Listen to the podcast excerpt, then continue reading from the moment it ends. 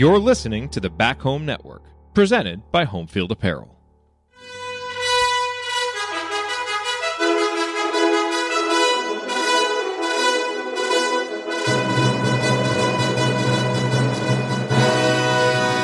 And welcome, Hoosier fans, to this week's edition of Assembly Call Radio, where each week we discuss the most important topics in the world of Indiana basketball. This is our 314th edition of Assembly Call Radio, and it is our 972nd episode overall of the Assembly Call, recorded here on the evening of October 26th, 2023. I am your host, Jared Morris. And let's begin this edition of the Assembly Call how we begin every edition of the Assembly Call, and that is with our Hoosier Proud banner moment. And Indiana is the national champion. When it comes down, Indiana will be champion. Smart takes a shot. The Hoosiers have won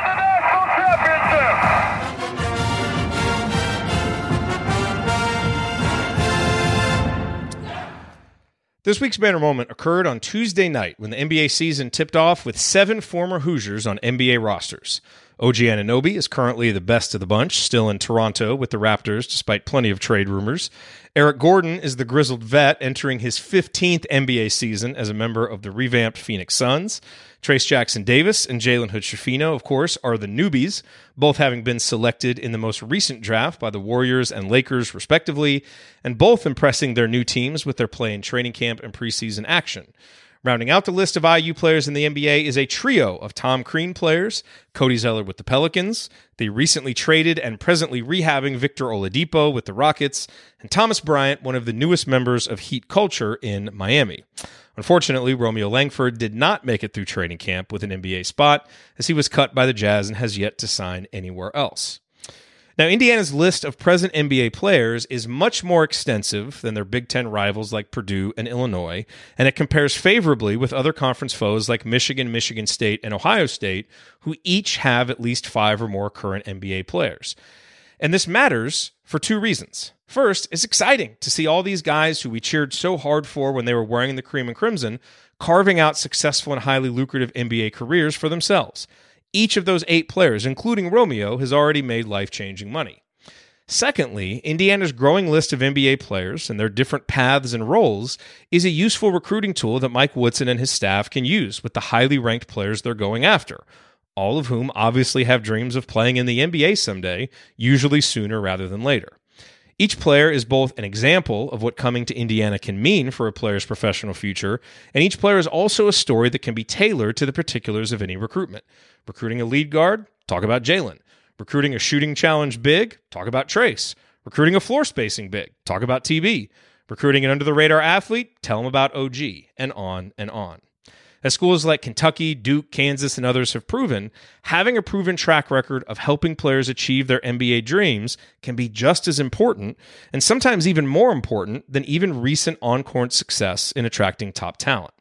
The bottom line that we all know is that recruiting in the circles where Indiana wants to recruit requires having as few holes as possible in your overall recruiting pitch. So while Mike Woodson and the Hoosiers need to keep improving the on-court success to stay top of mind with the best recruits, it's also helpful to keep compiling as many individual examples and stories of NBA success as possible. The more of those that IU staff has at its disposal, the more effective their messaging will be on the recruiting trail. Okay, now let me introduce my co-host this week. Ryan is off, but here with me, ladies and gentlemen, he is the Connor Stallions of girls' youth sports coaching in Cincinnati, standing over there to the side with binoculars, stealing your signs. He's the president emeritus of the Robert Johnson Fan Club and a bracketologist who looms over all others like he's Victor Wembanyama. The best of you sports coaching, you know that we got him. When it comes to analytic trends, you know he can spot him. For first-class bracketology, if you want the top, you gotta go bottoms. If you want the top, you gotta go bottoms. If you want the top, you gotta go Andy, bottom.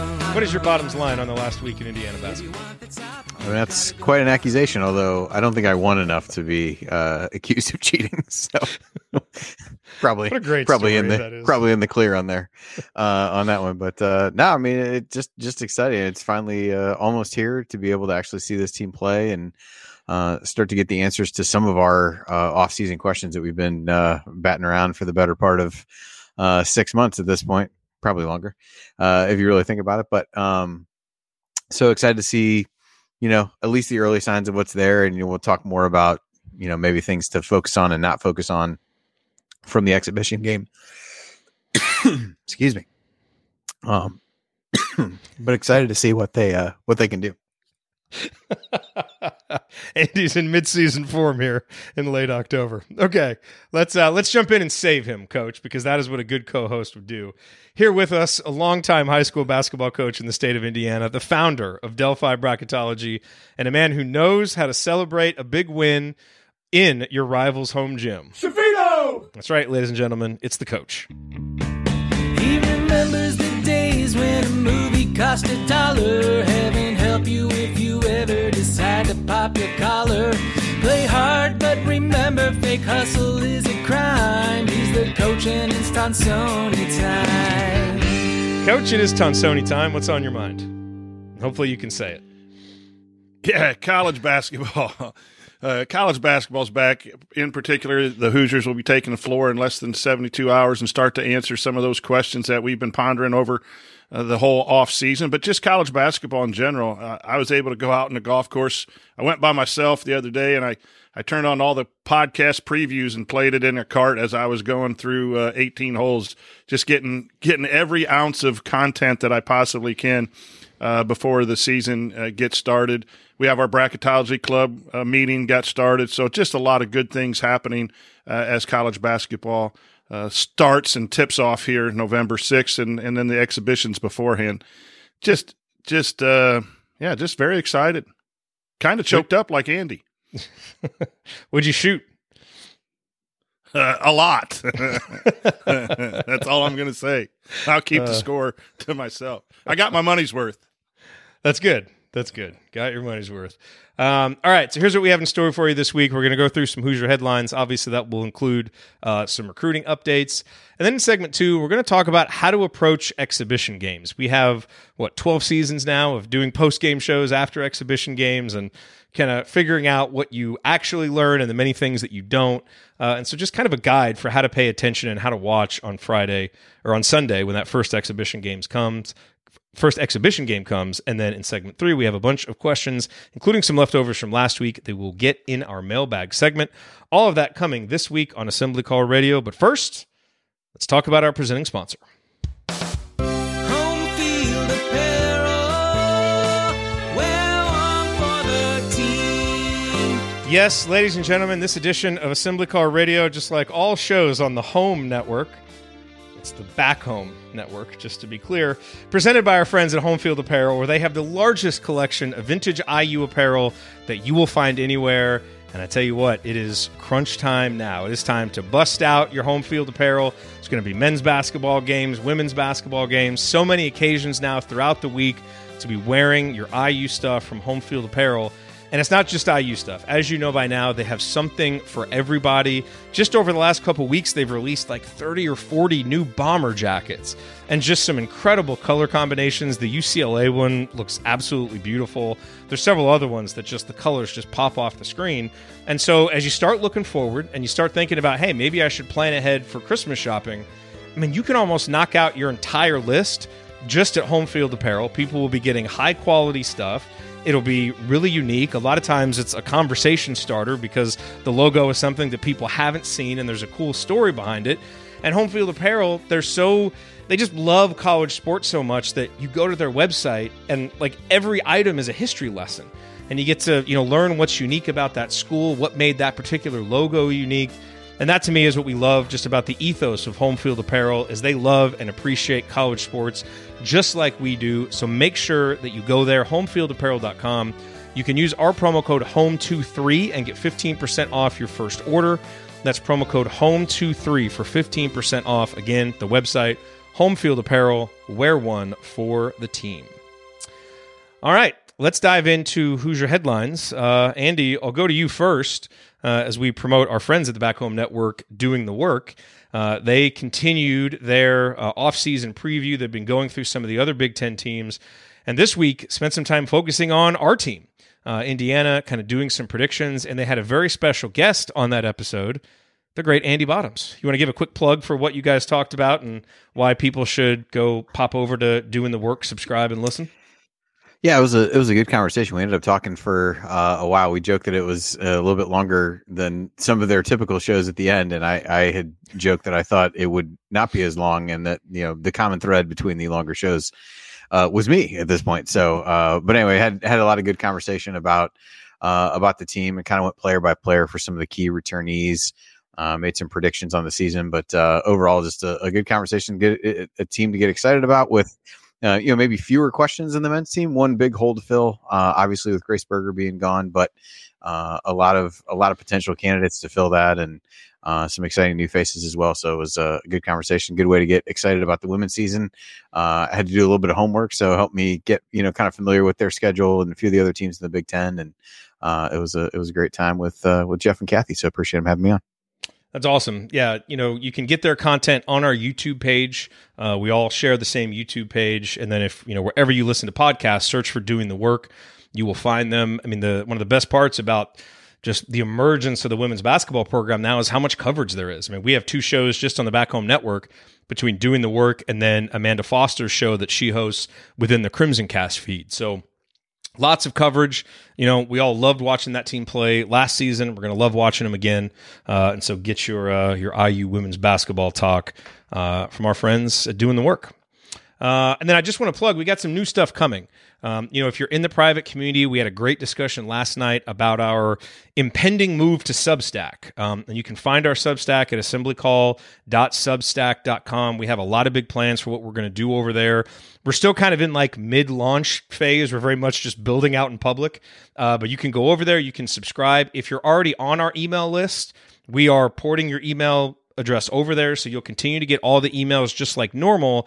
They'll just look a little bit different.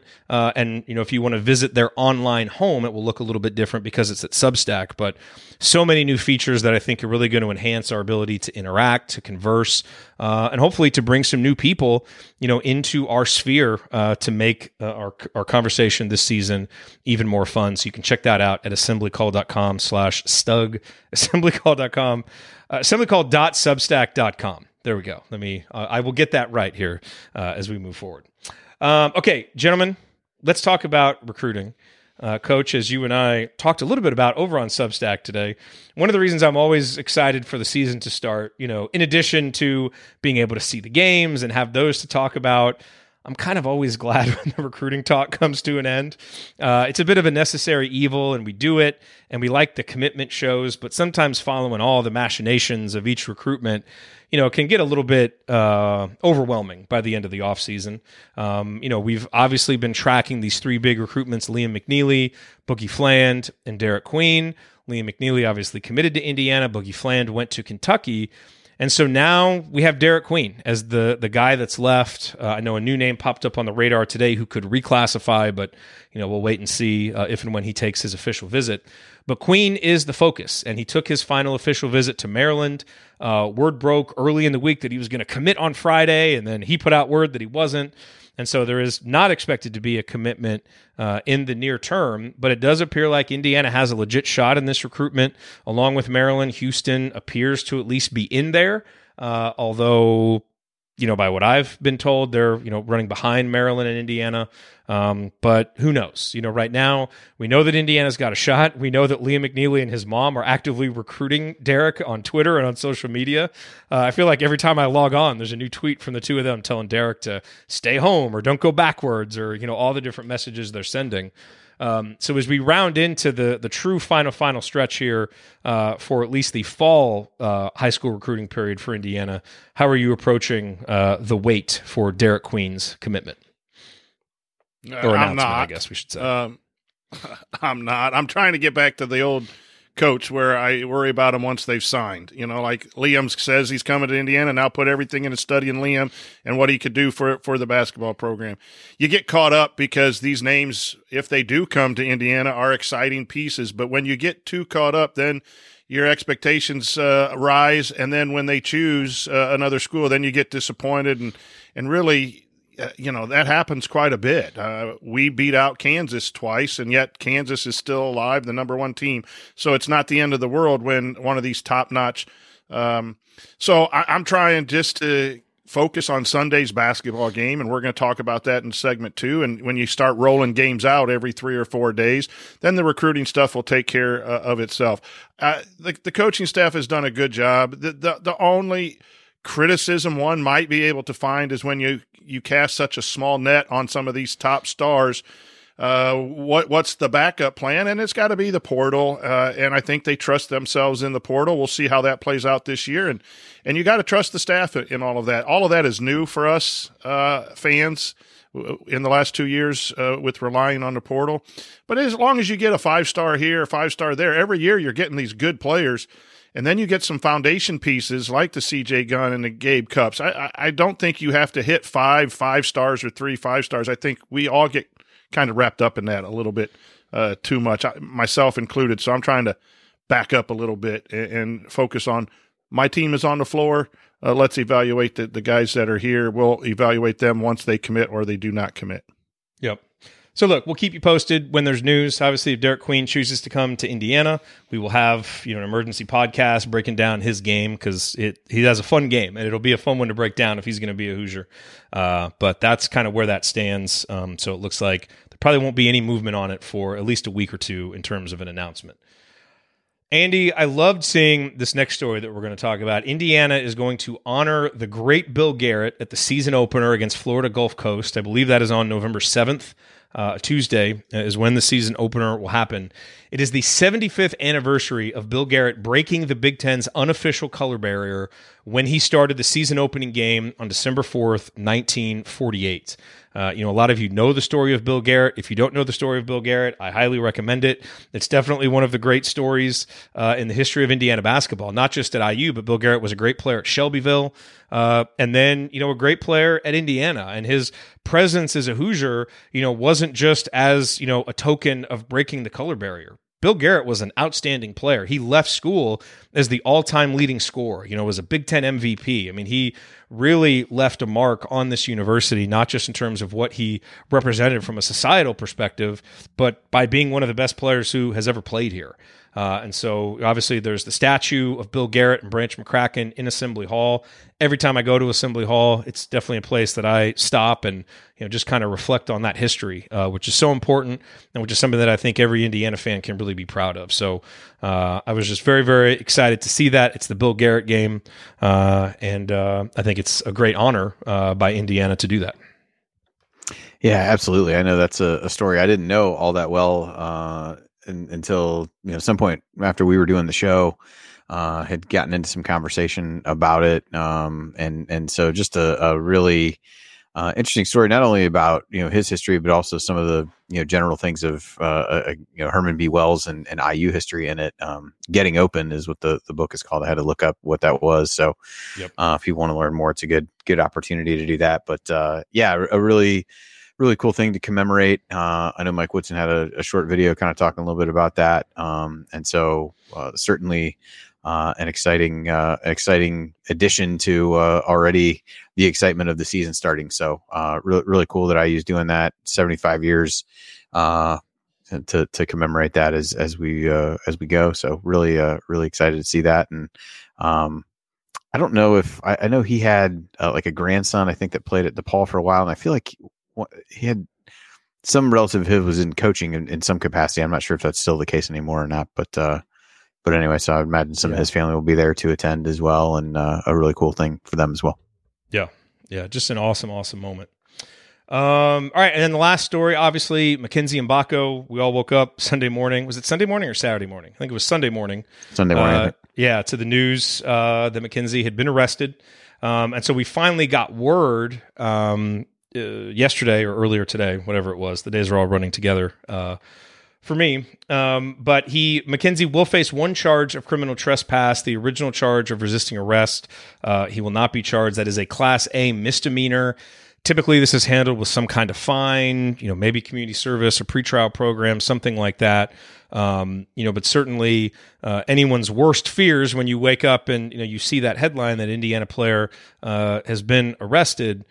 you know, all in all, obviously, something that you don't want to have, a headline that you don't want to have. And I'm sure Indiana, Mike Woodson will deal with it in their own way internally. But at least from a legal standpoint, it is a relatively minor infraction. And so, you know, Coach, the way that I look at this, I mean, obviously, we got the police report.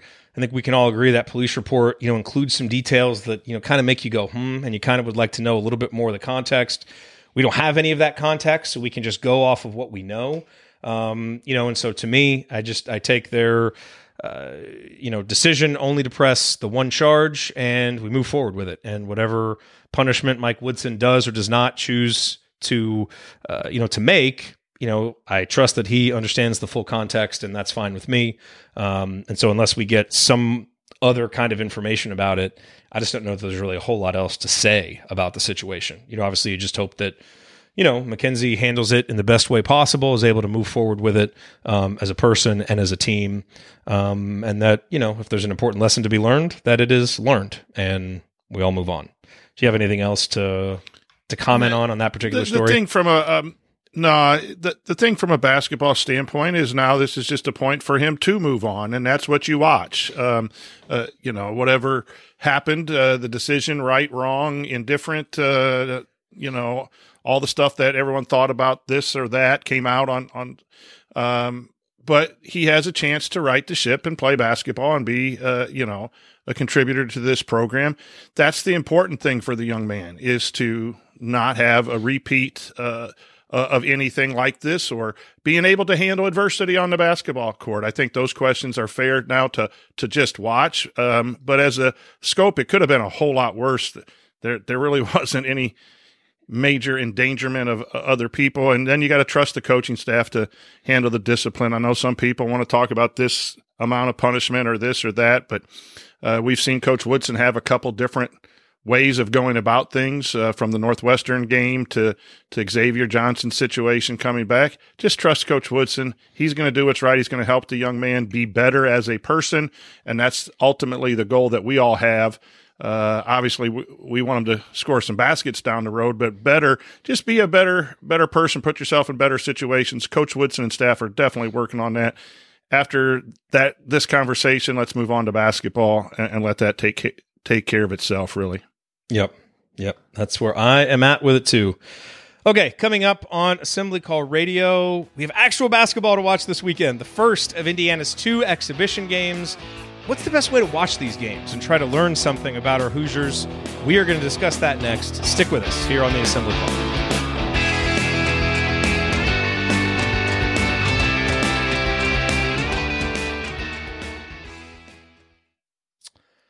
All right. Hello, everybody here live. Great to see you. Hey, Coach, you may want to bump your audio up a little bit.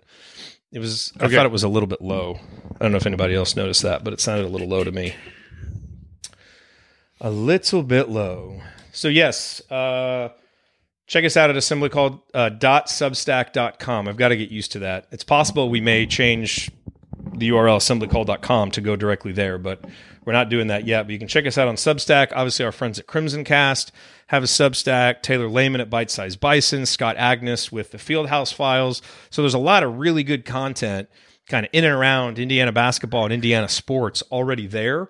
And so I think it really makes sense as a place, if you're looking for an alternative to Twitter, a place to go interact in a more serious way without, maybe getting a whole bunch of other nonsense topics in your feed. There's a lot of good things happening over at Substack now. So we're excited to kind of dip our toes in the water over there. And we hope you join us. Again, if you're already on our email list, you'll be over there. But if you have any issues, if you think you have a paid account and it's not showing up, whatever, just shoot me an email, jared@assemblycall.com, and I can help you get squared away. Because obviously migrations can sometimes be a little bit of a challenge, and so we'll make sure it's as easy as possible to do. Coach, how are you handling the new technology? Oh, I was testing it out today. Microphone better? Yes, that's much better. Yes. Yeah, I was testing it out, playing around, seeing how to upload videos, and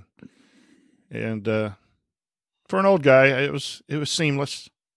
Yeah, you can get coaches. I just got to know where to put stuff.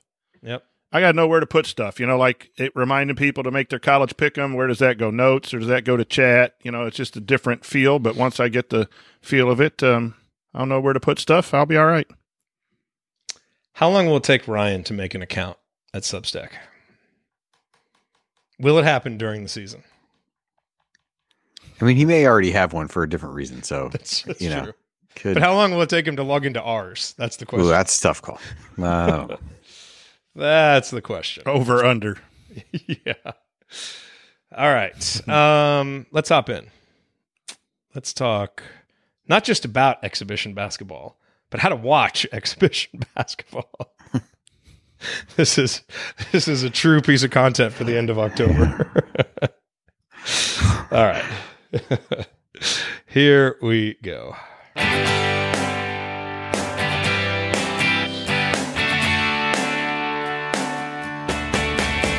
This is Jordan Halls, and I never miss a shot or an episode of the Assembly Call. That's Coach Jordan Halls now. Love having Jordan as part of the staff. Welcome back to the Assembly Call. I'm Jared Morris here with Coach Brian Tonsoni and Andy Bottoms. And before we hop into talking about Indiana's upcoming exhibition game, I want to give a quick plug to our buddy Ed Fang, who runs the website The Power Rank. If you've been a longtime listener, you've heard us talk about Ed. He has a great book about how to win your March Madness pool. Been a longtime friend of mine, and just a really good guy. And his website, The Power Rank, he kind of describes it as PhD-level mathematics for better NFL and college football predictions. And he mentioned this to me last week. He's like, hey, you know, if you're going to do the announcement on the show, he's like, talk about my NFL interception props. So you talk about a niche. He's really carved out a niche with NFL interception props. So far in the season, he's 23-12 and up 17.2 units, which is, I guess, kind of a way that the Gambling folks, you know, talk about how much they're up without getting into the actual dollar values. But he puts one in his free newsletter every week. So if you're really looking for, you know, kind of a way to get an edge and maybe something that's a little bit different, Ed, he's got the NFL interception props and a whole bunch of other stuff. But the nice thing is, you know, you can really trust his content. He's got an algorithm and kind of systems that he's been tweaking for many years. So you can go to thepowerrank.com/AC to learn more and sign up for his free email newsletter. That's thepowerrank.com/AC. Everybody who's done it and who has talked to me about it has really been glad that they did. You can do the free newsletter. He's got premium stuff that you can add on after that, but the free newsletter gives you some good stuff no matter what. So make better predictions, make smarter bets with The Power Rank, and support our friend Ed. So thepowerrank.com/AC. All right. So Indiana has 2 exhibition games this season. There are no secret scrimmages, none of that stuff. So we get 2 public exhibition games. Both will be broadcast on BTN Plus. So make sure that you get your BTN Plus subscription set up. We have Sunday at 1:00 Eastern against the University of Indianapolis, a Division II school. And then next Friday at 6:30 Eastern time, while I am away at my dad-daughter campout, Indiana will be facing Marion, an NAIA school, also on BTN Plus. Coach, I'm curious. I saw that Marion has a guy from McCutcheon and a guy from Harrison, Rowan Farrell and Ben Henderson. Do you know either of those guys? I've seen him play. I know because we didn't play that much. We used to have both of those schools on our schedule when I first started coaching at Western. Harrison had played Rossville, where my son coaches. Yeah. So, yep, I've seen both of them play. Nice players. Nothing that Indiana should fear. But, well, I would hope not. And that brings us to this discussion, which is essentially about, you know, what to watch for and what not to watch for, Andy, because you think about these exhibition games and you expect them to be blowouts. I mean, there's just a massive advantage in terms of athleticism, in terms of skill that Indiana is going to have in these games. You know, and a lot of times you see, you know, individual stat lines. Like in one of the exhibition games last year, Logan Duncombe had a double-double, you know, 11 points, 11 rebounds. That obviously wasn't something that translated to the season. And so there are certain things that, you know, you can see and it's like, well, this doesn't really mean much, but there are other things that you can see that sometimes are, you know, either signs of something the team is going to do well or even harbingers of problems. And as an example, you know, we talked about this a lot late in the season last year. As early as the exhibition games, we were talking about Indiana's problems on the glass. And I went back and looked. Indiana actually gave up 24 offensive rebounds in 2 exhibition games last season, which certainly proved to be a sign of things to come, as it ended up killing Indiana down the stretch. And, you know, rebounding, like many other things, is a habit. And if you have a team where rebounding is a priority, from your exhibition game to games late in the season, that's often going to show up with little blips here or there. But sometimes you can see some of those little habits early on where it's like, that doesn't seem quite as tight as you would like for it to be. So let's start with you, Andy, then we'll go to you, Coach. When you watch these exhibition games, what are some things that you watch for and you think are meaningful to take away? And what are some other things that when they happen, you're like, whatever, that really tells us nothing?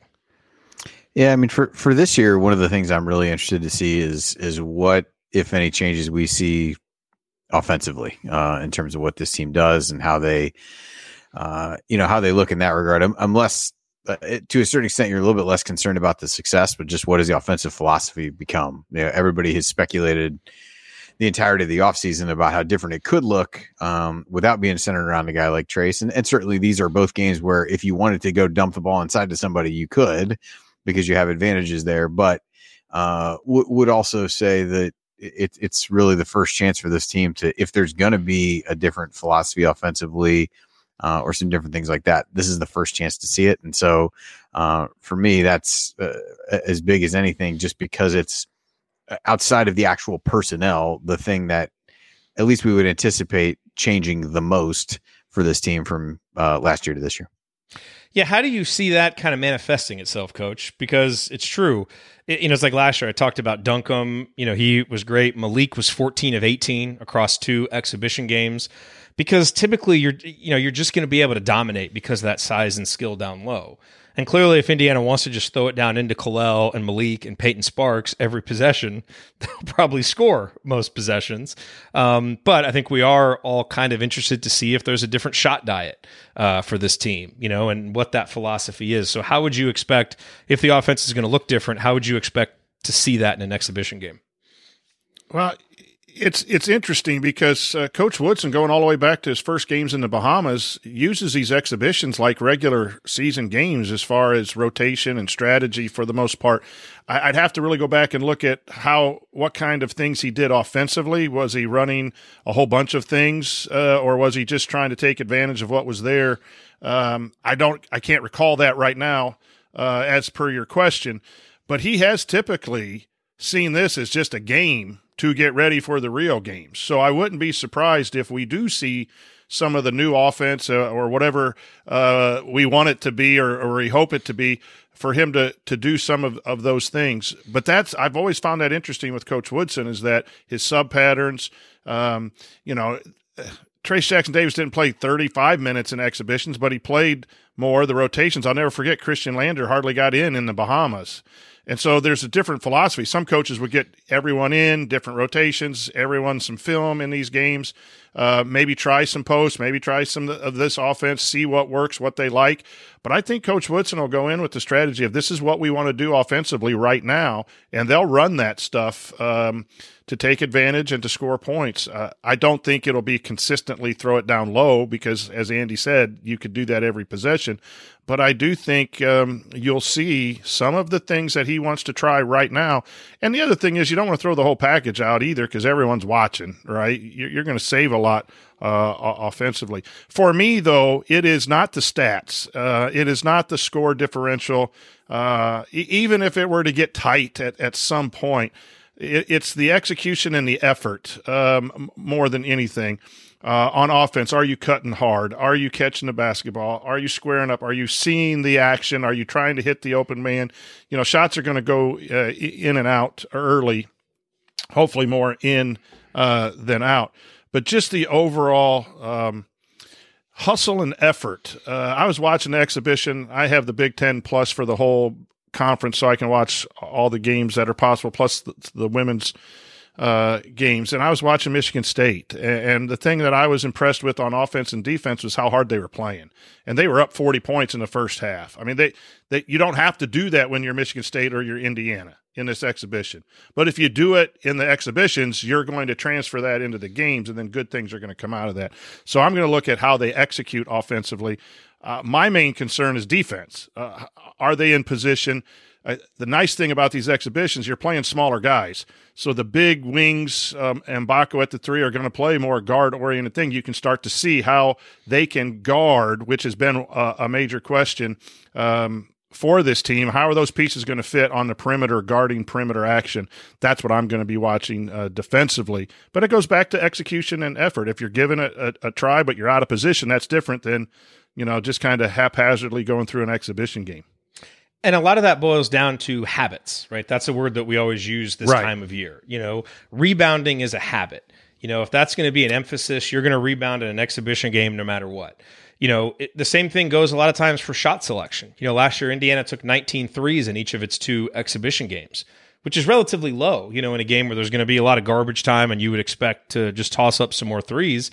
And that was a harbinger of what this offense was, which is one that was going to use the three-point shot, you know, less than average. You know, how does that change? And so, Andy, what are some other habits that you think are interesting, you know, to look for? Because I think, you know, especially in any first game, you expect a little bit of rust and the chemistry to not fully be there. I would expect that to be maybe even a little more pronounced with how many new guys are in new roles. You know, so if there's a few more turnovers, if there's a few defensive breakdowns, to me, seeing a few of those isn't going to concern me. But to Coach's point, if you've got guys that aren't playing in stances, if you got guys that aren't coming to the ball on passes and aren't cutting, those are just basketball habits that are harder to fix in the middle of the season than, you know, execution stuff and being in the right spot and understanding this read or that read. So what are some of the things that you'd be looking for as far as that goes? Yeah, I mean, I think the defense and rebounding are probably at the top of the list. I mean, if you look at a couple things, you know, one, given the personnel, the size, the length that's on this roster, we've all talked about this team should be a much better rebounding team than they were a year ago. And against some of these opponents, that's likely to happen almost just by, you know, it's not going to be a coincidence by any stretch. But it's also, you know, do you really see boxing out? Are you getting the rebounds just because you're bigger and more athletic? Or are you getting the rebounds because you're in the right position and some of those kinds of things? And then on the defensive end, you know, Woodson from day one, no matter what the season has preached, that's really what they focused on. That's what they want to get right. That's what they want to hang their hat on. So how far along in that process are they? I thought Coach brought up a good point with, you know, trying to figure out against somebody who's going to put them in maybe not a disadvantageous position size-wise, but it is going to start to be an early test for that. And if IU can play the lineup that we kind of think they're going to start with, you know, obviously Mackenzie's situation notwithstanding, who knows, you know, whether he plays an exhibition game or not, but you know, what kinds of things can you start to see there? Do you see some of the, you know, what does the help defense look like? Where are guys at? How's the communication? Stuff like that. So, yeah, those are the two things on that side that I think are probably most important. I think turnovers, I guess, would be a third. And that's one of those things I think you would expect a lot of that. On the one hand, you'd expect a lot of that in an early season exhibition game with a lot of new faces. On the other hand, your two primary ball handlers coming out of the gate are your most experienced players and the captains of your team. So are those guys taking good care of the basketball? And so maybe it's not whether there are turnovers, which there almost certainly will be, but who's making those and what kind are they? But you'd really expect and hope that not a lot of those are coming from guys like X and Trey, because they're the ones who you would probably expect the most from. And from that standpoint going in. So I'd say those are kind of the three, you know, individual things, habits, whatever you want to call it, that feel most important in this one to me. Well, one thing I would add, and I am just a big believer in this in an exhibition game. Is it your habit? Is it your habit in game 32? Is it habit in game 33? Is your first three steps in transition, both offense and defense. If you're a real player, your first three steps are purposeful and as fast as you can to beat the team down and get set defensively so you can stop fast break points and transition offense of your opponent. And if you're on offense, do you sprint out after the ball has been secured to maybe get advantage on the fast break or in transition offense for yourself? In the community, when I put the video coaches corner on Liam McNeely, the fundamentals of Liam McNeely, there was a play where he physically blocked out, as you were talking about, Andy, The rebound went somewhere else. He was on the baseline, and he took three outstanding first steps and just blew his defender away and got an and one on the other end by hustling. But he was the furthest player away from the offensive goal when the ball was secured with the defensive rebound, but he was the one who scored in the and one. You know, everyone loves his shot and everyone loves those, but I really watch those off-ball movements. There's a great question, I think, in the next segment, too, about how do you tell if a team's really into the game or going to play well. But, man, I love guys who – Galloway does it. Galloway just sprints, but you got to do that defensively too, especially if X is at the free throw or he gets to the lane and misses. You got to have your wings sprinting back, not backpedaling back. Those plays over your head, those are bad habits if you don't take three outstanding sprint steps on both directions transition. So that's something that I like to see, a habit that I like to see early. If you have it early, it's likely going to last, and that's going to be a component of transition defense and transition offense that can win you games where other parts of your game is not on in those particular evenings. Yeah, and that's where it's easy to kind of poo-poo these exhibition games, and it is essential to keep them in the proper context. But I definitely don't think they're worthless. You know, I think a lot of seasons we've come on here and, either notice something good or bad from an exhibition game that gets carried over, at least into the early part of the season. And this Indiana team does not have time to putz around early in the season. I mean, right off the bat against Florida Gulf Coast, that is a team that can beat you if you play your B- game. So Indiana really needs to use these to ramp up, hone those habits. Andy, to your point on turnovers, I definitely think it's about the type of turnover. There may be some turnovers because you're running a play and the timing's not right and the guy's in the wrong spot or X is trying to be aggressive on the break and Khalil just doesn't quite know where he wants to deliver the pass, and so it goes off his fingertips. I'm not going to be concerned at all about those. But it's, do you see careless turnovers in the half court? Because those, again, are more habit. Do you value the ball? That kind of stuff. And so the type of turnovers that you see are important. The one thing that I think is really tricky in a game like this is when guys score points in ways that you don't normally see them score points. Because on the one hand, it can be, well, hell, did he add a new dimension to his game? Like last year, I think Tamar didn't play in one of the exhibition games, but in another one, he went 5 of 10 from the field, but 5 of 8 from two-point range. And it's like, wow, look at this. Scoop got a little bit of a game inside the three-point line. We got into the season and he showed virtually no ability to score inside the three-point line. So that was something that he was able to take advantage of, a comfortable, defensive environment against guys that weren't as big as him, and was able to score. But for example, like if we get into this game and Trey Galloway comes off of a screen and is able to turn, catch, and make a three-pointer, that would be intriguing to me, because that's not something that we've seen him do. He's very much just been a catch, standstill, catch and shoot guy. And he needs to find different ways that he can get his shot off. And so if you see maybe a different way that he's getting into a shot, that to me is just something that you put in the back of your mind. You may never see it again, because maybe it was just, against this exhibition team, against a team that can't guard him. But, hey, is this, going to be something? If Malik Renew steps out and confidently takes 3 three-pointers in the normal flow of the half-court offense, that is something I'm going to take note of. And again, we won't be able to fully contextualize that until later in the season, but those are some of the things to look at, and then you just have to kind of wait and see, what happens if it ends up being something that you believe in. So let me run through 5 things here real quick that I'm going to watch for, and I want to get your guys' thoughts on them, and then also, hear what other ones you're going to be looking for. Coach, my first one is when Gabe Cupps plays in the first half, who's on the floor with him?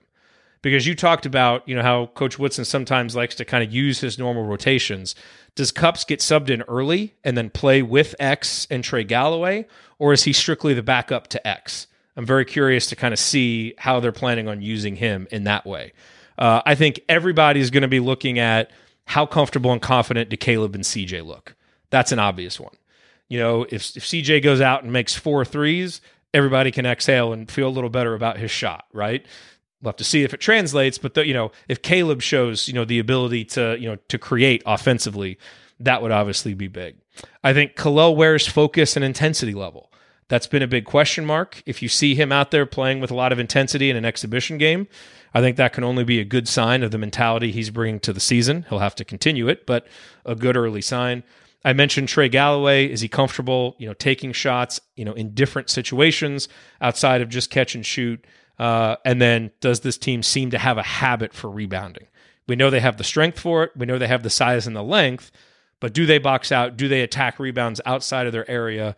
Basically all the things that only Trace Jackson Davis did last year and no one really helped him out with. So Coach, those are kind of the five things to me that I'm really interested to see. Any of those interest you? And then do you have any additional ones that you'll be watching for? Well, that's a heck of a list. That could be like a Wooden Award list right there, because you've included five really outstanding things. It comes down to the sub patterns too. More than the score and the stats and where people score. Like you have the Duncums getting double doubles. That didn't translate. We can't get too caught up in that. But I think Gabe Kupp's point that you made is interesting. Who does he play with? How does he play? I think that to add to that with rotation is, who comes in first, Walker or Sparks? There was some discussion last week about, some of us think Sparks is more of that backup five and going to get a little more minutes than Walker, and I happen to think it might be a little different. So we'll start maybe being able to tell by that sub pattern. Obviously, we don't know the Mbako situation, if he plays or not. But I think those lineup things are very, very intriguing to me. We all want CJ and Caleb. If they're ready to play major college basketball right away, that helps Indiana. We've said that in the offseason. Sometimes it takes to the middle of the sophomore year. Sometimes it takes to a junior year for those caliber of players. But you need them, and especially CJ because of the limited guard. So looking at that, I loved your rebounding thing. I think I will add to that offensive rebounding. I think that's a way to score points and be just aggressive on the offensive side of that. So I would add that to your list. And then trend as pace. I have been pushing for years and years to play at a faster pace. I think taking threes early in the break. I think rim running by your bigs and getting baskets at the rim, transition offense, pace of play, taking advantage of that. I would really like to see that. So I'll be seeing if that's part of the offensive game plan. Yep. Andy, any other kind of specific things you're going to be looking out for? I think the first couple on your list were the ones that I would have ranked at the top. I think one is looking at Gabe Kupp's. This is not going to help answer the questions about his physicality and some of those things, which I know keep getting brought up, of whether he can handle that from a Big Ten perspective. This game will not answer that question at all. But I think it does start to give you a feel for how comfortable is he in the offense. It's all new to him, right? It's not no preconceived notion of who he's going to be on the floor with or any of that stuff. How quickly is he gelling with whatever group he's on the floor with, and how confident is he able to get the team into things? Because, these are ultimately games where you're using him as a tune-up, but you also don't want to, I don't want to see Xavier Johnson out there for, 30 minutes in these games. So how do you, can you get Gabe some extended minutes and feel good about where he's at in his development, knowing that he's going to look a lot different in February than he does right now, but where's he at early in the season when some of these tough games come, or if X gets in foul trouble and some of those kinds of things. And then really trying to figure out, whether it's one or both of CJ and Caleb who are really able to take a step forward as sophomores. I think one of the things we talked about last year was that whenever they were in there, they played extremely hard because that was ultimately their chance to get on the chances for them to get on the floor were few and far between a year ago. And they played like it and they played with an urgency when they did get in that sometimes got them in foul trouble, sometimes got them over aggressive, but in general was good. And so are they able to maintain that even in expanded roles this year as they really compete? And they're doing that in practice, obviously, and we don't see that. This is the, chance to see. And so this for us is the first and only data point. For Coach Woodson, it's, it's not the first at all, but one of many. He's seen them a lot, but just to be able to see, what they look like. And I think those two things are really important. The where one is also an interesting one. And I think if you see him really getting up for and putting forth consistent effort in a game like this, then I think you feel pretty good, again, as a one game sample of where you'll be there. But yeah, I think some of the personnel, individual personnel pieces are probably the most interesting to me. And I think we'll all probably need to figure out how we don't overreact to some of those things in the way that we probably did a year ago and the year before that and the year before that. And so I think it's good to kind of put it in context, but I do think because there are so many new faces and or guys being asked to play much more expanded roles than they did a year ago, it becomes important to see at least, hey, where are they at the beginning, knowing that that's going to change a lot over the course of the year. The last thing I'll mention is, look, when you have a sixth year senior, you're not really looking to learn a whole lot about them in an exhibition game. We didn't care what Trace Jackson Davis did last year in an exhibition game. That player.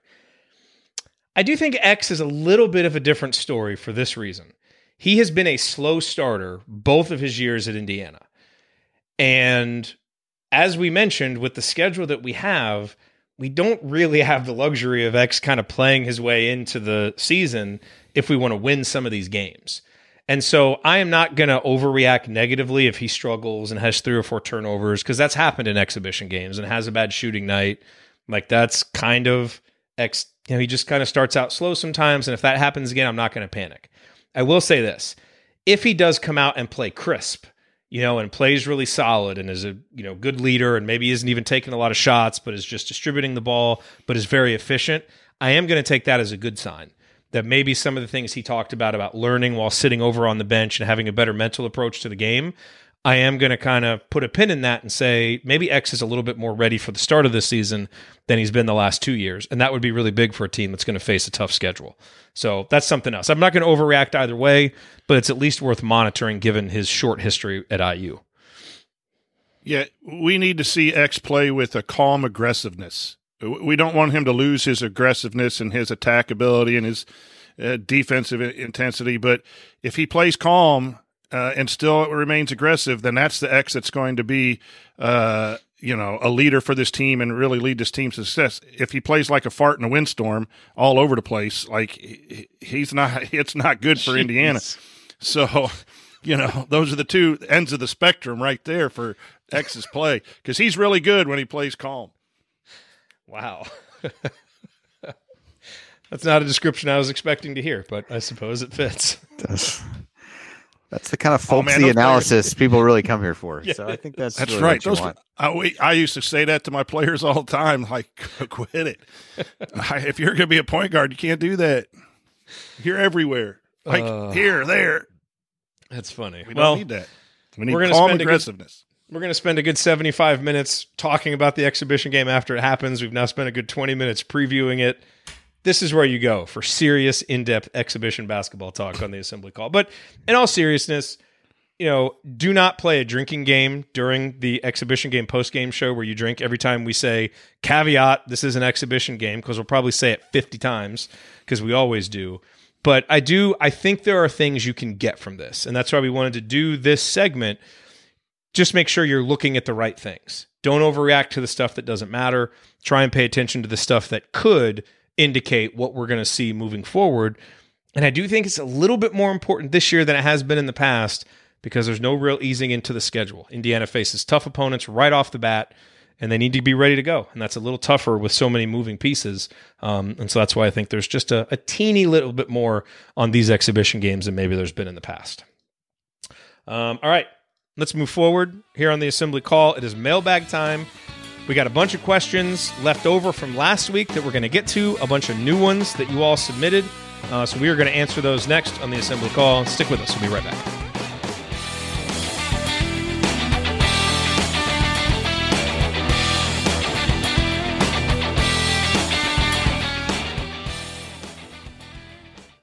Is that an angry face emoji up there? Coach, I think you...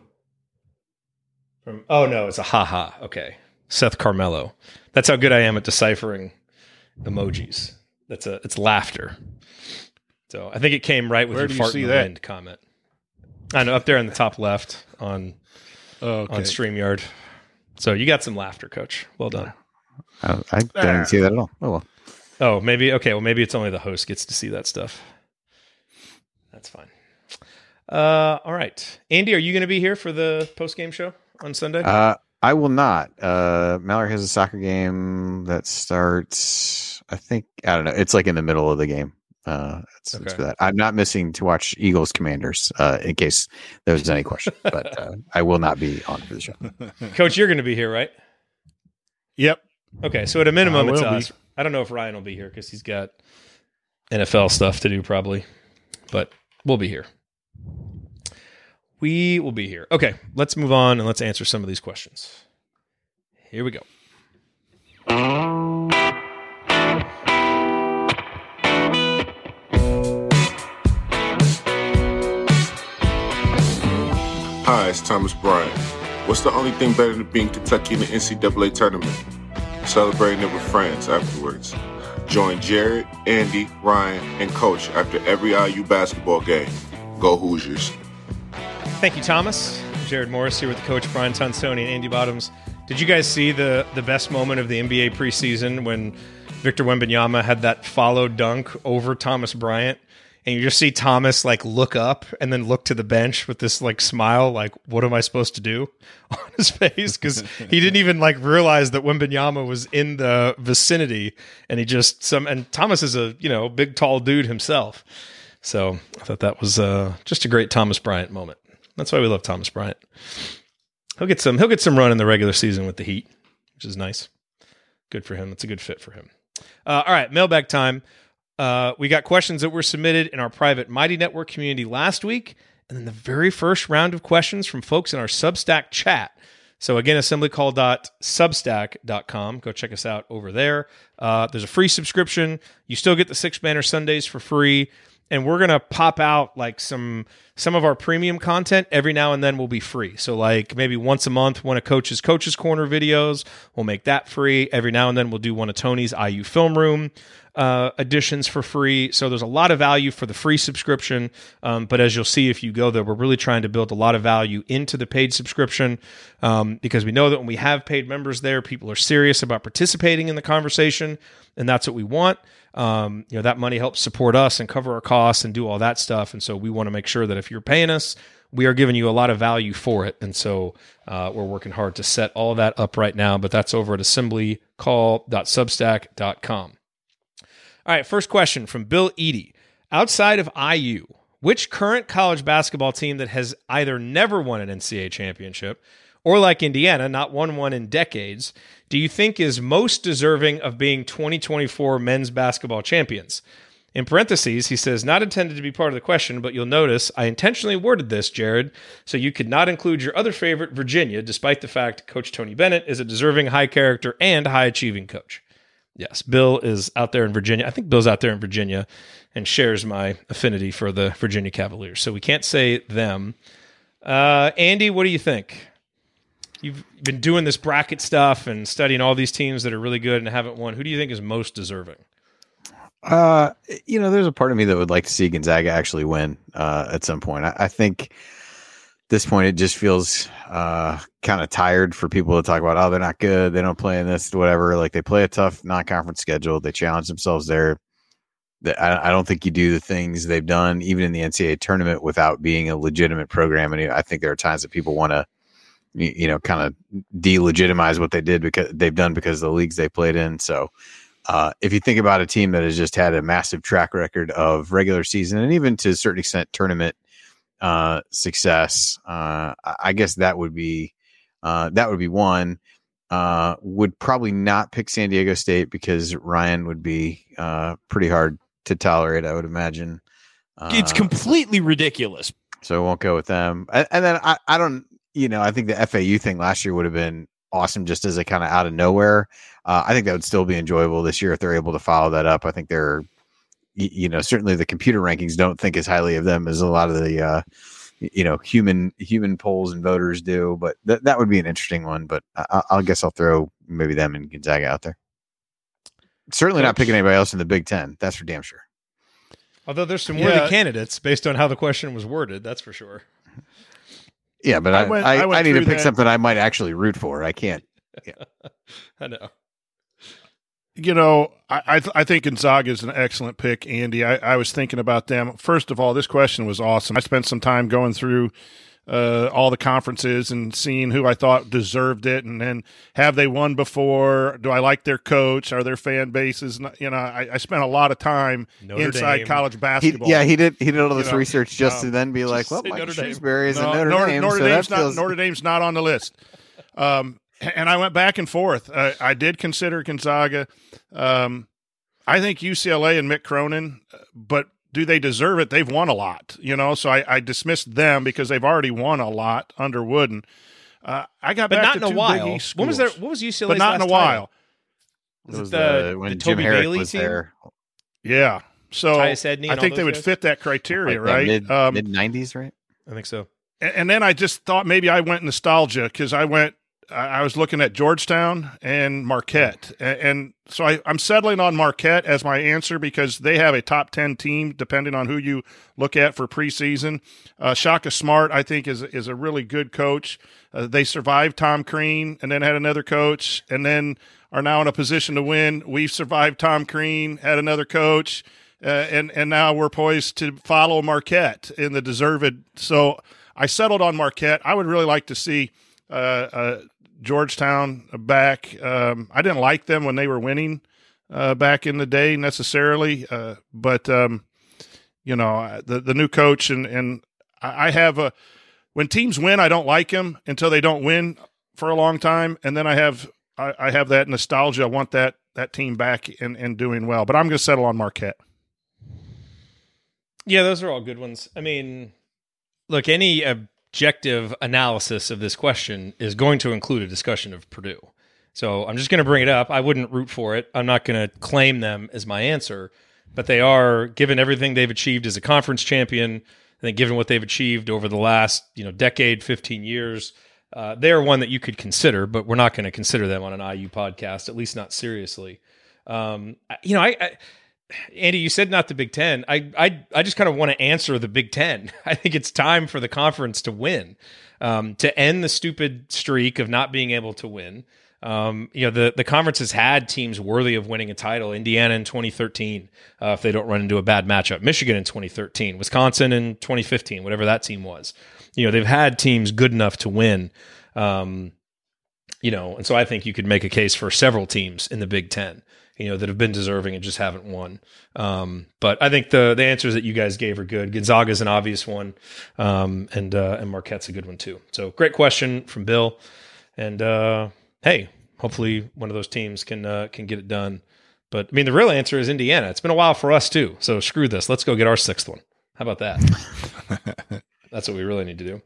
Okay, here's a really good question from Bob Rathburn. I do not have a basketball background, but I'm trying to improve my basketball IQ to better comprehend what's going on during a game. What do you key on early in a game to get a sense of how IU is playing? Are you looking for certain off-ball movements, sets, or other types of activity beyond shot selection and rebounds? Thanks in advance, Bob. So, Coach, go to you first and then Andy. Yeah, I think we've said a lot of things that could be answered in here. You said the word crisp. I said the word cutting hard and the sprinting back and forth. And so to answer his questions, I look at those off-ball movements. Does it seem to me that Indiana is locked into playing with effort from the tip?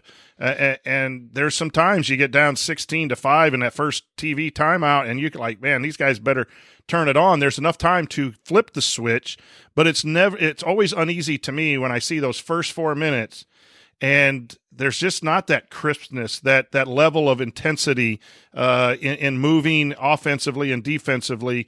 And it's not so much shots be going in or defending, but leaving a wide open three without even contesting a three and sloppiness with the basketball. You can just tell body language, maybe even early against some opponents will tell you an awful lot. I believe the first 5 minutes, that's an old Bob Knight thing. The first 5 minutes of every half are very, very, very important. You can overcome a negative start, but it puts you in a hole. So I think the best part of that question was how they're moving without the basketball, how they're cutting, how they're taking care of the basketball, and not the shooting percentage or the score, because all of that can be misleading. You could actually have a lead and be lackadaisical because you hit two or three threes early on, and then it doesn't bode well because that lack of intensity and focus catches up to you in a half. So that's kind of what I look at each game. You get a feel like, okay, this is going to be a game where we're going to struggle, or this is a game where we're going to be all right. You know, we may not win or lose, but we're going to give great effort. So that's what I look for. Yeah, and Andy, I think a lot of that stuff shows up defensively. You know, are you fighting through screens, or are you just getting knocked off and letting a guy beat you? You know, are you just sitting there watching the ball with your ass in the air, or are you down in a stance, you know, arms out, you know, really, you know, looking to read and react to what's going on defensively? You know, that kind of stuff really kind of shows, are you into the game? You know, sprinting both ends of the court. You know, those are the kinds of things. And my goodness, we've seen enough Indiana teams over the past 5-6 years where you don't see that. And it's like, oh, look, we're down 26-2 to Michigan or whatever at home, you know, and that's usually the culprit. Is it's like, my God, we just don't even look ready to play. You know, that's often where that stuff manifests. Yeah, that's what I was going to say. I just feel like this has not been a team in recent years that has done very well having to come from behind. So even though, to Coach's point, you've got time when you get off to a slow start, I just feel like there's been too many times this team can't turn things around quickly enough, and that usually shows up on the defensive end. I mean, even if you think about, you know, the Iowa game last year in Assembly Hall, I mean, just the defense was really poor at the beginning, and you dug yourself a hole. Let the other team get so comfortable that you could really only in, you know, even that game, I don't think there were very many short spurts where they were able to get back in the game, but just dug such a big hole with playing that way on the offensive end. And I think as you get further into the season offensively, I think you can kind of know how the team wants to score, where they want to get the ball, where they want to take shots from. With this team, we're not going to know that early on, but I think eventually, once you get deeper in the season, particularly in the Big Ten, you know, if this team's not getting the ball in the spots that it wants it, and it's proven to be successful, or actions that they run, you know, are getting blown up, then that's at least an early indicator that the other team has either got a really good game plan or IU's not executing well enough. But that'll be hard in some of these exhibition games, because you really, with this team, this group of personnel, we don't know the answers to that yet. But, you know, last year, IU struggling to get the ball to Trace, settling for a lot of, you know, late shot clock jump shots, things like that. You could kind of tell just weren't, you know, tuned in enough on the offensive side. Okay, a couple quick hitters here. Valerie says, will Kalel step up? It's an awesome question.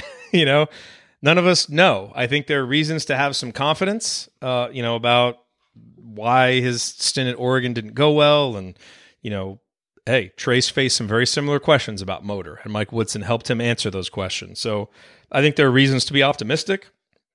But, you know, to quote our absent co-host, you know, we do kind of have to see it from Kalel. And I think that's a fair thing to say. And you want to see it consistently, because he started out last season pretty well and then, you know, kind of went in the tank a little bit, and hopefully he's able to be more consistent. Jeff says, what are the feelings about Queen possibly committing to Indiana? I mean, we've got a shot. You know, it still seems like the safe money would be on Maryland just because they're the hometown team, but there also seem to be some winds blowing and some maybe people around him that think, you know, going away from home would be smart. So, you know, I don't know. We're hearing everything like 6th, 7th, 8th hand. So we're just going off what we hear. But I think we're legitimately in it. Like I remain very interested in seeing what happens with that recruitment, even if I don't particularly want to keep following the day-to-day of it with the season about to start. And then Kathy says, I've heard a few times that Trey is coming back next year. Is there any support to that, or only speculation? I mean, he's, you know, 6-7 months from having to make that decision. So anything is going to be speculation.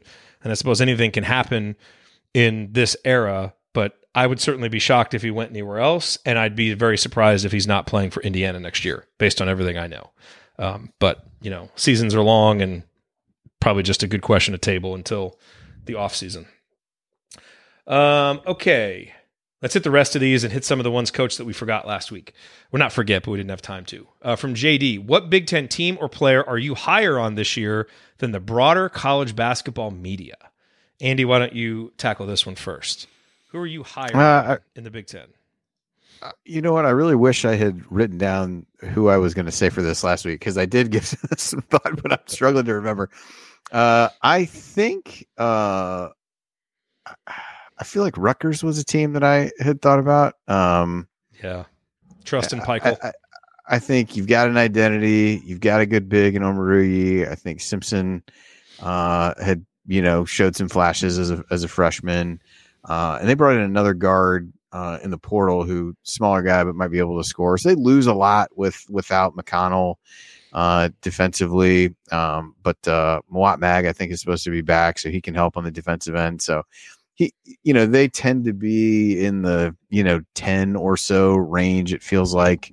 And so I think they could very easily outperform that as well. The other one that I guess I would think about is maybe Ohio State, but I think it just depends. Like everybody in that middle, you can make arguments either way. I think there's reasons to feel better about Ohio State, really underperformed a year ago. But in the Big Ten tournament, had some of their young guys really start to show flashes. So, if you get the versions of those guys who showed up for the weekend in Indianapolis, then, I think they could really take a step forward with some of the pieces that they've added.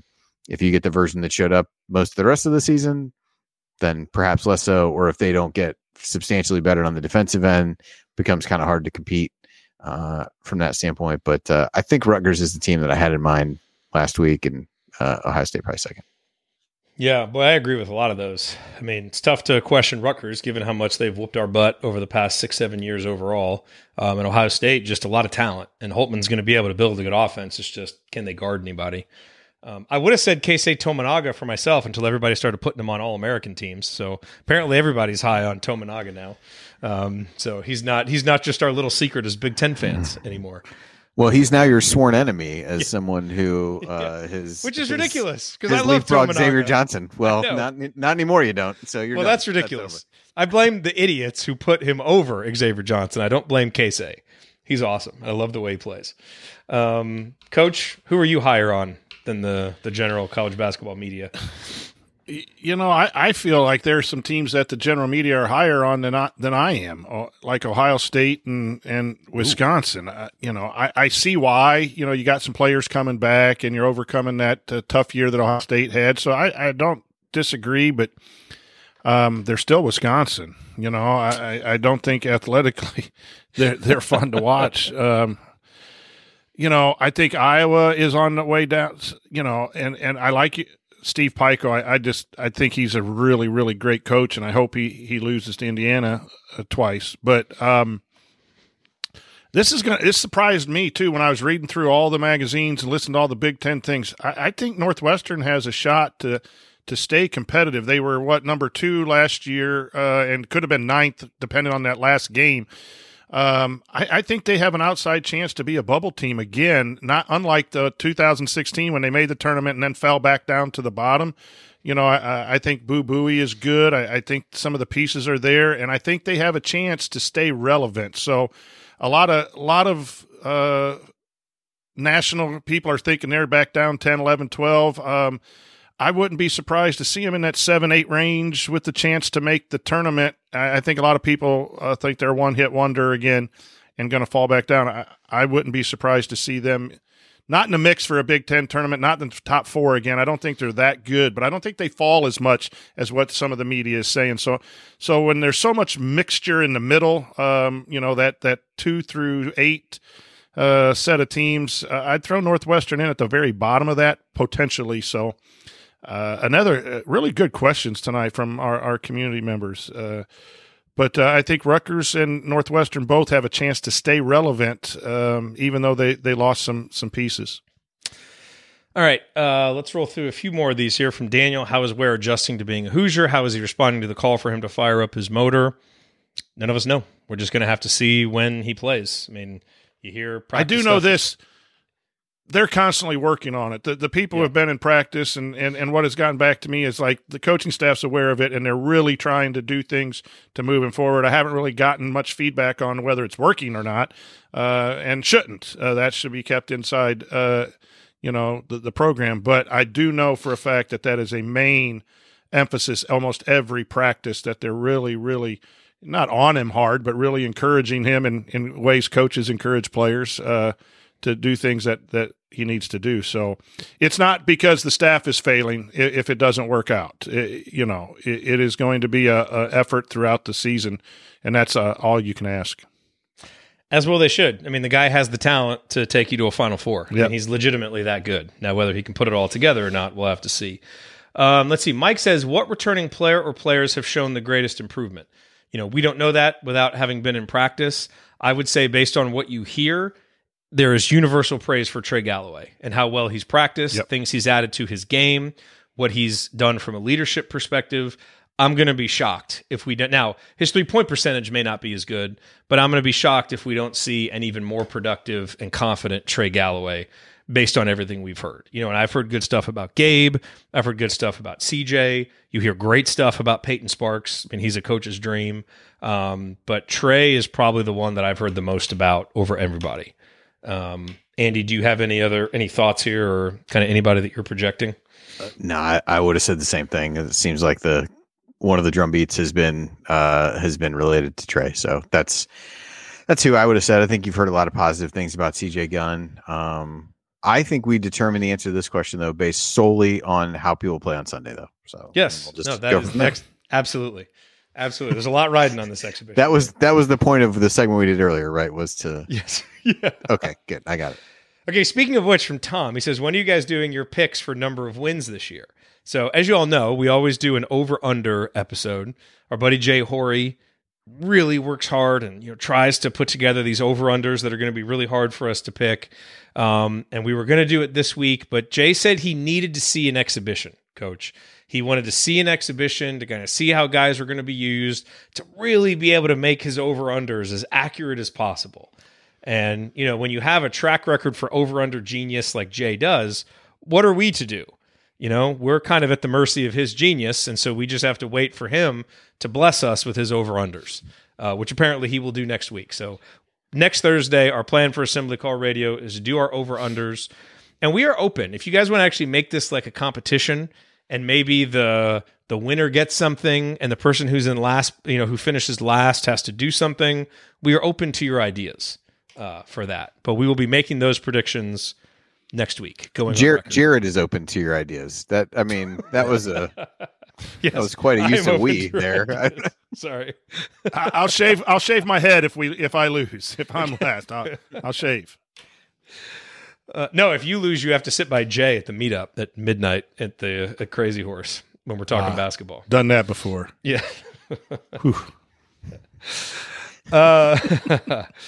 Let's see. We got a question about where Boogie is going. So that was definitely a last week question. Kentucky. That's how we're talking about Boogie Flanders, right? Boogie Flanders. I don't know. I don't know. I heard about him on the Home Network. I don't know that I've ever laughed as hard at an Indiana sports podcast moment as Scott just like legitimately calling him Boogie Flanders, just a normal conversation. And then you hear Galen like unable to stifle his laughter, and it's like he's breaking the fourth wall, like laughing with all of us. Boogie Flanders. It's the greatest thing ever. The greatest thing ever. Okay. Let's see. Kathy says that was about Trey coming back. Do you feel Indiana will defend better this year? It surely depends on a healthy X. And Coach, we've talked about this. The tools are there, even though you lose Trace Jackson Davis.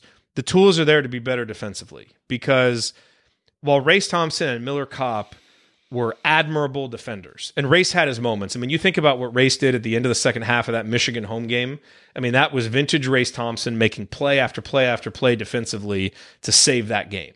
Now, he wasn't able to kind of do that as much last season, and Miller did his best despite some athletic limitations. There aren't going to be a whole lot of matchups where Indiana is at a disadvantage athletically this year. It's just how quickly do the young guys pick up the system, and if X is healthy, there's not a backcourt in America that is going to enjoy facing Indiana because X and Trey are going to make their lives hell. So there are the tools there to be a top 20 defense, but enough question marks that you got to see it and see how these parts and pieces fit together, but. There's the defensive potential on this team is very, very good. I think they'll be better than last year just because you have X and we were only 45th last year. It's just, to me, are we better than we were Woodson's first season? That's what I think is going to be the more interesting question. It just comes down to how quick and how well we can guard the wing power forward. You know, I know it's positionless basketball, but the old 3 and 4 spots, you know, we get better than last year at the 1 and the 2 because of X's return and Trey Galloway. We lose great positioning in Miller Kopp at the 3, and that's where Mgbako or whoever plays that 3, they got to be in good position.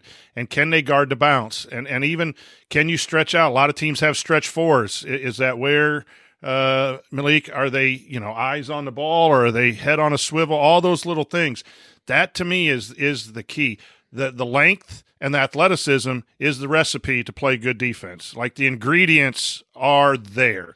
It's just, can they get the system? And it's a mentality, too, that a lot of players struggle with, of wanting to be in the right position, make the right decisions, when to help, when to not help, close on out correctly, not flying by, fake hustle. All of those things come into play. Defense, to me, is probably the biggest concern of picking up the system that Coach Woodson wants to do. It's not for a lack, again, of attention, because he emphasizes it, but it's, you have to be 5 guys working together, everyone on a string. We used to use that kind of terminology too. It's like when one guy moves, the other guy's got to follow. That's really hard to get done early with so many new people and even coming off the bench. So we're improved up front. It's the 3, 4, 5 spots. And then just, you know, again, like we've said all along, can those pieces meld together defensively? We had a lot of good defenders last year, and we're 45th. So, you know, we got to guard the 3. It is a concern of mine, but the ingredients are there. It's not like we got to cover up stuff that we don't have and play a junk defense or something to cover it up. No, we have the ingredients. It's just mixing it the right way. And the other thing, Andy, is Indiana was actually pretty good last year at defending the first shot. A lot of times the problem was giving up the offensive rebound on the second chance points. And so if Indiana is a better rebounding team, that is going to show itself in the defensive efficiency. Yeah, I would agree. And just to piggyback on something Coach said, trying to figure out matchups and people that might stretch them out, you know, I think Ware is viewed in a lot of ways as the not the TJD replacement, but at least the rim from a rim protection standpoint. If he ends up being the guy who has to guard the 4, which seems likely, in a lot of cases, given, you know, Malik or Peyton Sparks or whatever, do you let him get pulled away from the rim? And now is that rim protection not really there in the way that you hoped it would be or expected it to be? But certainly with X at the point of attack, things are going to be a lot better.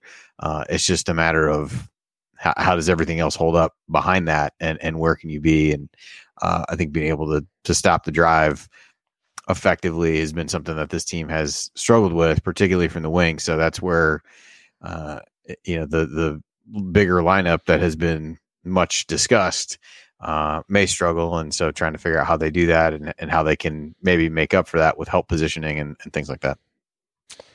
Yep. All right. A few more here to get to from Jim Tom. If Liam turns out to be the only signee of the big 3 this coaching staff has been all in on, where do they go from here, and how will you judge the performance of the staff?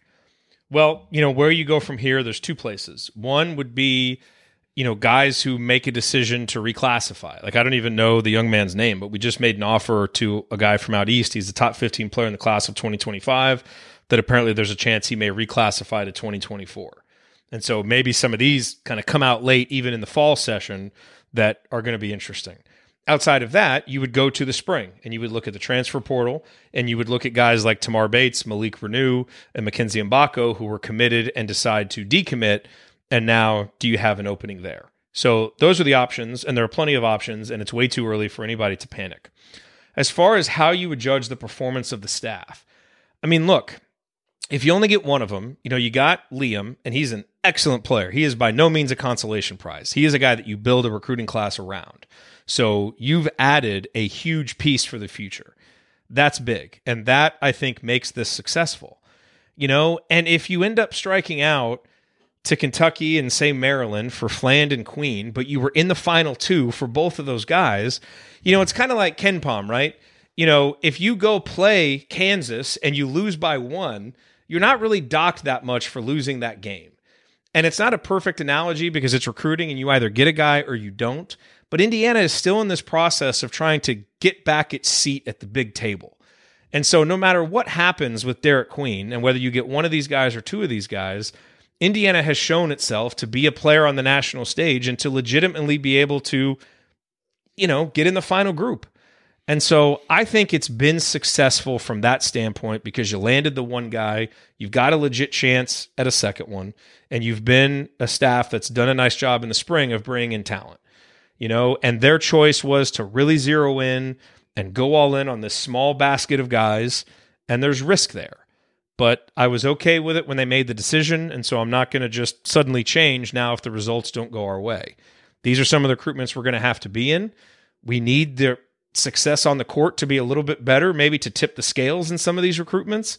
So I'm not going to judge the staff harshly. I'm glad they did what they did. I hope we get Derek Queen because that'll obviously make it perfectly easy to justify. But the fact that they got Liam McNeely, I think, makes it at a minimum their strategy is going to pay off with a terrific player to build around. And with everybody basically saying Indiana's got its seat back at the table. And now you got to build on it in the next class. But I think this was kind of another stepping stone recruiting cycle that you can take a lot from, even if the final results don't end up being what we all want. Is that fair? Or do you guys disagree with that? Yeah, I think it's fair. I think the thing that I don't do a good job of because I'm not inside the room is that I'm sure the recruiting board has 3 or 4 years planned out too. And so when someone comes on like me and says, you know what, maybe it was a too narrow of a net. Well, maybe they did that for this class because they think they have something going on in the next class and the next class. And they said, we're going to focus on these three. If we get all three, it's great. If we get one, it's good, really good, because we're going to do this and this and this. They probably already have eyes on guys that could potentially be in the portal. And saying, I'm not saying anything underground or anything like that, but if you're not keeping a track of players that maybe you missed out on that went to a school and had a questionable freshman year, you know, you have to do. We don't know that. So when I come to say the only criticism that I think you could even level is, do they need to have a little bit wider of a net in case these things end up like they did, where you might only get one, and then you have that 4-star that's going to pop or something else. That's slight. I think they did a good job. I think we're back into the homes of some of these top talented players you need to win championships. So again, I would say it's okay to good. Great would have been getting 2 or 3. And there is risk, and the risk was you only got one, but it was a heck of a piece. So that's the question that I would ask. And if I were running a program, I would know what I got at 24, 25, 26.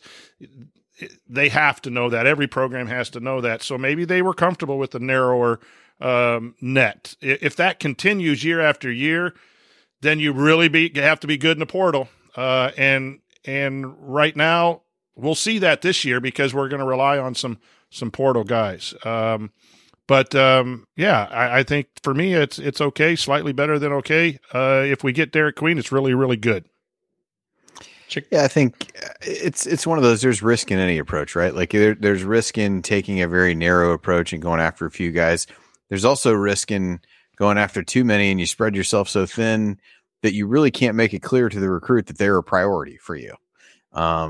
So I don't think any of these three guys are going to, no matter what decision they end up making, it will have been clear from the very beginning to them that was, you know, that they were one of IU's top priorities. You try to do that with too many guys, that becomes pretty hard for them to really believe. And so what, you know, time will tell whether this is 1, the approach they want to take every season, and 2, whether it's the right approach, because you may need to do some things a little bit differently. But, you know, I think from a portal standpoint, you look at if they can have success with Khalil Ware this year, that goes a long way towards some of the top guys in the portal being like, hey, this can be a destination. They went after some of the top guys there last year. He was the one that they got. And I think even X to a certain extent can be a portal success story. As you watch his career end. And, so I time will tell. And the other thing is, IU's been effective at being able to get some good recruits in the spring that have either had decommitted you know, there's so many moving pieces now with the portal and everything else. And some guy in NIL, guys going back to college that didn't think that they would. I mean, ultimately that was the reason that IU was able to get Mackenzie, because, you know, would have never thought Filipowski was going to go back to Duke. He did. Playing time isn't going to be there that you thought was going to be there, and different things like that. You got coaching changes that led to those opportunities. And those are things that IU's been really good at from a recruiting standpoint. So, you know, if Queen decides to go to Maryland, will be disappointing, but don't think it'll be the end of the world, because there's lots of other pieces to go after out there in one way or another, and in ways that IU's been successful in the past. You bring up a really good point that we need to get used to the portal. It's just hard for me to get used to that. But there are some gems, and you're going to have to win the portal. You know, close to home, Jake Laravia was with my son at Indiana State, and he goes to Wake Forest, has a really good year, and ends up in the NBA. And he was, I think, committed to Southern Indiana or something like that originally before he committed to Indiana State. So there are a lot of those schools, the small schools, Peyton Sparks at Ball State wanting to come in to Indiana. And I kind of hate that for those small schools, that they're kind of, building block or stepping stone for some of these athletes, but that's just the way of the world. And I think those coaches benefit too. If they send players to, you know, Michigan State, Purdue, Indiana, then you'll get some better recruits that just miss out in the recruiting. I am not used to it yet, and I think a lot of our fans are not, that we're used to looking at the five-star players coming out of high school, that recruiting is now, that is just a small piece, and I have to be aware of that as well. So we landed one, and that's why it's good. The portal is huge. Piece of this now that wasn't just 3 or 4 years ago. You can totally rebuild a team, but you got to be a good recruiter in that too. You can't just bring in guys that don't produce. You've got to be very proactive in that as well. But it's hard for a lot of us fans who have always gone to the AAU events and followed all of that, and Indiana Elite and those types of things. It's a different world now where you may even bypass some of those and let them go to a smaller school, but keep your eye on them. You know, that borderline 4 or 5 star, and put everything into your top five, because you know you might be able to get some of those guys down the road. It's just it's a new world that a lot of us need to get used to, I think. Last question before we wrap up, from Jeff. He says, this is a super dumb question, but I'm asking anyways, and that is fine. It's not a dumb question. I think it's a good one. Which missed dunk was the most impressive? Obviously, Vic's against Michigan in 2013. Probably just the Hall of Fame choice for best missed dunk in IU history. He also mentions Trey's when he tried to dunk over Edey against Purdue, which was incredible. Just couldn't quite stick the landing. Are there any others that can compete with those in terms of missed dunks that would have been legendary if they had made them? I think Trace had one, didn't he, when he went up against Edey? Yeah. Was that at the home game? I think that was at the home game. Couldn't quite get it over him because he was 7 inches taller, but that would be another one I would add to it. I think a lot of people missed this one when I dunked, on Jay at the saloon at the end of that thing on bracketology. Like, no one saw it. It wasn't on YouTube. It was a missed dunk by many of you, but I really dunked on him. You dunked. You hung on the rim. You grabbed your balls. Like, you did everything. I just lifted up. We need to sell tickets. I'm gonna dunk on his rear end again, February 3rd this year. Mediocre Jay. We're selling tickets. Coach and Jay after dark. Now Vic's. It's got to be Vic's against Michigan. Man, that was awesome. That was awesome. That really took a turn that was unexpected. But I think the answer is Vic. It was a legendary night for anybody who was there. Oh, all right. It's why the meetup. Mark your calendars, February 3rd. You never know. I don't know what could happen. But Coach and Jay are definitely going to get into it at the end of the night. There's no question. On Kirkwood. Okay, here's my last question. And we may not be able to answer this yet, but we have to figure it out as the season goes by. What is going to be our one-name shorthand for Mackenzie Mgbako? Because everybody's got it. Like, X is X, Trey is Trey, Khalil Ware is just Khalil, Malik is Malik. But we kind of oscillate. Like, you called him Mackenzie. Sometimes you call him Mgbako. You can call him Mac. But you've also got the complication of having Mackenzie Holmes. So we have to settle on what our one-name shorthand is going to be for Mgbako. And I don't know what that is yet, but I'm just saying. I feel like maybe we wait and hear how some of the players, you know, talk about him, whether it's in a press conference or Woodson or something like that. I don't know. I feel like we're gonna settle on Mgbako because that's the unique part of his name, and it'll separate him. Because Mackenzie Holmes already has Mac and Mackenzie. Yeah, so I feel like that would be tough. I'm thinking Mackenzie Holmes. By the way, I don't know if you guys saw, if you happen to be on the Hoosiers Connect email list, you may have seen that they did drawings for some special items, and a certain host on this show is going to be the recipient of an autographed Mackenzie Holmes jersey. Don't boo that. That's incredible. I went there, spent my money to support Indiana NIL, and I got something out of it. And I've got my Mackenzie Holmes jersey. I already got my Mackenzie Holmes shirt from Homefield Apparel. I am ready for the season. That's all I have to say. I thought I was a very worthy recipient. I don't think he was booing you. I think he was just pointing to you. Just pointing. Oh, I thought you were doing a thumbs down. No, he was doing his thumb to the side to point to you. He was not doing a thumb down. Okay. All right, cool. I take it back then. I take it back. All right. The rich get richer. No.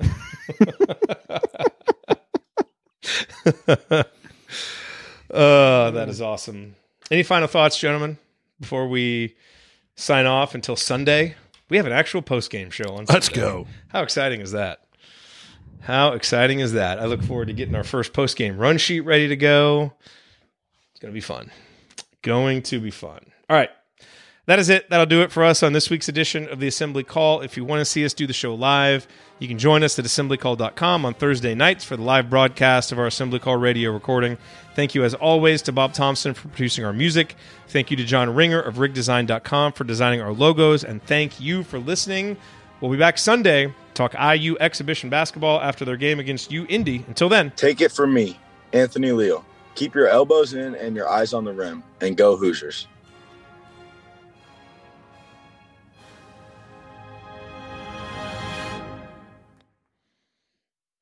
All right, I got to get out of here, folks. Thank you. Thank you. Thanks for coming out. Here I come. This is Tonsoni.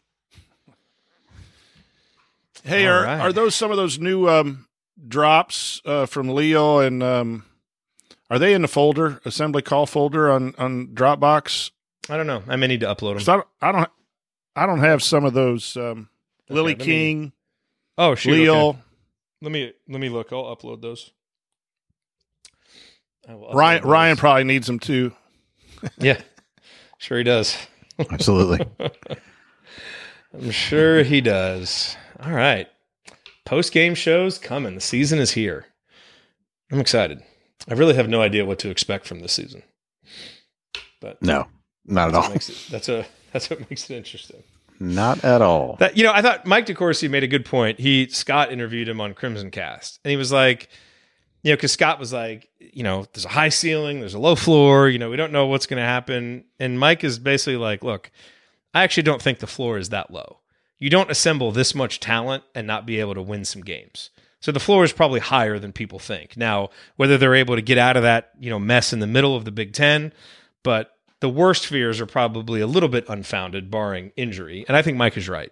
There is a lot of talent, and I think some nights – I have a feeling there will probably be 4, 5, 6, 7 post-game shows we come on here, and it's like, boy, we did not play well, but it's a good thing we've got some 5 stars out there that can just go make plays when you need them, And sometimes that's what you need to win games, and we've been on the other side of that a lot.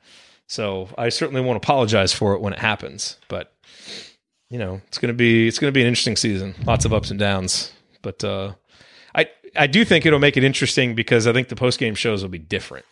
Like, this has been a program where the talking points after games are very limited because it's like, we're going to do one or two things, and we're either going to do them well and win, or we're not, and we're going to lose. And then we have to come on the post-game show and find different ways to talk about the same thing. And I feel like this year we're going to have a lot of different styles and games and guys stepping up and things happening. So that'll make it interesting, if nothing else. For sure. For sure. I also think the guys coming back are going to have a bigger impact than a lot of us have thought too, because we've gotten so wrapped up with the portal and the recruiting of Mgbako was such a big thing. Those guys are going to contribute, but I think Galloway and X and you know, Malik, those guys are really going to be, you know, that's the difference between that one question a few weeks ago about 2014 when we had to replace everyone. And we brought in some talent, Vonleh and that. But the difference is the guys coming back, I think, are a lot better and a lot better at leadership and understand, yes. You know, CJ and Caleb, like those five guys that are coming back are a very, very good foundation to sprinkle then all this talent in. That's what's different than a lot of rebuilds. And so, you know, we're relevant. How relevant is the question? We're relevant. It would be a shock not to be in the tournament for me. It wouldn't be a shock to be an 8 or 9 seed, but yeah. So not going to be an 8 or 9 seed anybody wants to play. That's for sure. With this amount of talent. All right, guys. Good show. Check us out on Substack, everybody, and we will be back. Barring some kind of crazy, unexpected recruiting announcement, we'll be back Sunday after the game. Coach and I will be here, and we'll see if we can grab a third. See everybody. All right. Peace. Sounds good. Talk to you guys later.